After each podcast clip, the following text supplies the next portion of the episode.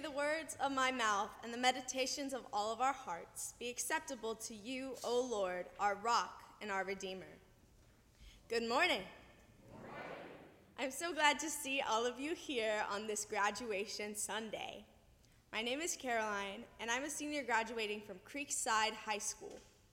I'm actually graduating tomorrow. so for me, this graduation season has been a time of so many emotions. I face the prospect of starting over, meeting new people, and taking on challenges that I've never faced before. There's a lot of uncertainty that comes with such a big change. In our passages from Scripture today, the disciples are not graduating, but they are going through a pretty significant change. Jesus is leaving them bodily.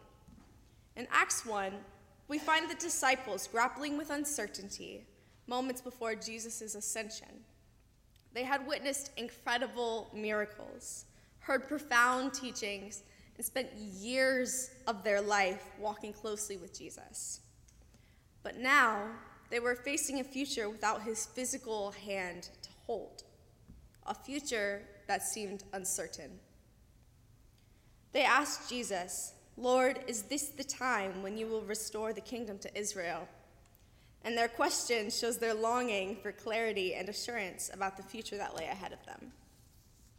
A very natural very human response to uncertainty is fear. Uncertainty introduces a sense of the unknown, which challenges our sense of stability. Fear is a response deeply ingrained in our human nature. It attempts to keep us safe by alerting our bodies to potential danger. And I think it is quintessentially human of us to interpret the unknown as dangerous. We are threatened by what we don't know. The disciples are very, very human. they are fearful of the Romans who sought to persecute them. They are fearful of the world around them. And they are fearful because they are unsure how to navigate this world without Jesus physically present in it. So I think when they ask Jesus if this is the time, they are not only asking for the clarification of God's plan, but to be able to emotionally prepare themselves for their reality to shift. And I'm sure Jesus saw through their question to their human need for security. He may have even affectionately shaken his head at their fundamental humanness, the way that we might laugh at a child who bites into a lemon and finds it yucky, but then immediately goes back for seconds. There's just something endearing about persistent innocence. Unfortunately for the disciples, Jesus doesn't really give them the clarity that they were looking for. Instead, he responded by reminding them that it was not for them to know the times or periods that the Father had set by his own authority, and directed them to be patient and anticipation of receiving the Holy Spirit. He reminds them that even though the way is not theirs to know, God has got them, has a plan, and will see it to fulfillment in their best interests. This passage reminds us that, like the disciples, we may have questions about the future. Where am I going to go to college? Will I be able to make new friends? Am I going to be able to afford my house payment next month? What's going to happen to my friend who is sick? We long for a sense of certainty in a world full of uncertainties.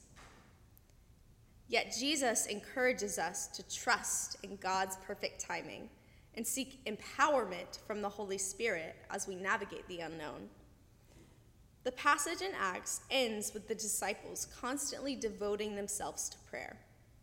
This is how Jesus wants us to handle the uncertainties, trusting God's timing and communicating with Him through prayer. And this is exactly what Jesus is doing in our gospel passage today. This one is a little bit harder for me to visualize because it isn't a story. There's no imagery of the disciples all praying together in a little circle, or Jesus patiently explaining a theological concept with a parable, or something visual that we can grasp as we try to unpack the scripture. Instead, the passage from John is Jesus doing exactly what he tells the disciples to do when they are facing a big change, which is praying. One thing that I think is really cool about this prayer is that it answers the question the disciples asked in Acts 1 of is this the time? Because chronologically, the gospel passage actually comes first. This is Jesus' prayer for his disciples before his crucifixion, before his resurrection, before his ascension. Jesus starts off this prayer by saying, Father, the hour has come. Glorify your Son, so that the Son may glorify you. In other words, he's saying that this is the time. He answers the disciples' question in private prayer long before they even ask it. And I think that really exemplifies how God's timing and plan are working behind the scenes, even if we don't know it yet. Even if God's plan doesn't seem to align with our own, that doesn't mean God isn't already moving in the background, setting things up to give us exactly what we need. As Jesus continues his prayer, he prays for his disciples and acknowledges that they will face challenges and uncertainties as they continue their journey without his physical presence. He expresses a deep love for them and a sense of security in leaving them bodily because he knows that they are not alone. He trusts God to look out for them through the Holy Spirit. He also trusts his disciples to carry out the rest of God's plan now that he is not there, even though their world is changing. Jesus' prayer serves as a reminder that we can rely fully on God to take care of us constantly because God's love is unchanging and constant. Even when our futures seem uncertain and we are going up against big changes, we are called to trust in God just as Jesus did. God's got us, even if the way is not ours to know. As believers, we can find comfort in the fact that God is seeing a bigger picture than we are. When Jesus was praying, he knew that his sacrifice was a part of a much greater plan. And the uncertainty that lay in his immediate future was a lot easier for him to manage, knowing that God would make sure that everything worked out exactly the way it was supposed to. I don't know about you, but that encourages me to surrender this fear I cling to about the future. God's got me, even if the way is not mine to know. My picture of my future after graduation is hazy. There's so many things I don't know. I don't know if I'm going to have a hard time making friends at college. I don't know if I'm going to be able to handle my classes or the big emotions that come with moving out of my childhood home for the first time. Heck, I don't even know the dimensions of my dorm room. But God's picture is crystal clear. God knows the plan and will lead me to the right things.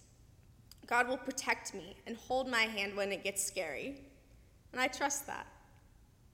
I find security in knowing that even if I don't know everything about my future, someone does. And that someone loves me. Transitions and change are filled with so many emotions, be it graduating from high school and moving out for the first time, or transitioning from having the actual God Almighty being physically present to having the actual God Almighty being with you in spirit. If there's one thing I want you to take away from my sermon today, it is that in the face of these big changes and big emotions, God's got you, even if the way is not yours to know. This was Jesus' response to his disciples' uncertainty and what he encourages us to keep in mind when we are uncertain. I'm not saying that we will never experience that natural human reaction of fear when we are faced with uncertainty. I'm just reminding you that God is with you. Jesus reminded his disciples that even though he would not be physically with them, they would have the Holy Spirit as a reminder of God's constant, unwavering love. If we trust in God's loving will God's ultimate plan for us, we can find security in knowing that things will work out the way they're supposed to. Jesus died on the cross as a demonstration of the power of God's plan for us. His sacrifice and his actions leading up to it set an example for how we face the big changes in our lives. So we can surrender our fears and trust in God's ultimate plan. What God allows to pass you by is not meant for you. And if it is meant for you, God will ensure that it does not pass you by. God's got you, even if the way is not yours to know. Surrender your fear, trust in his plan. Amen.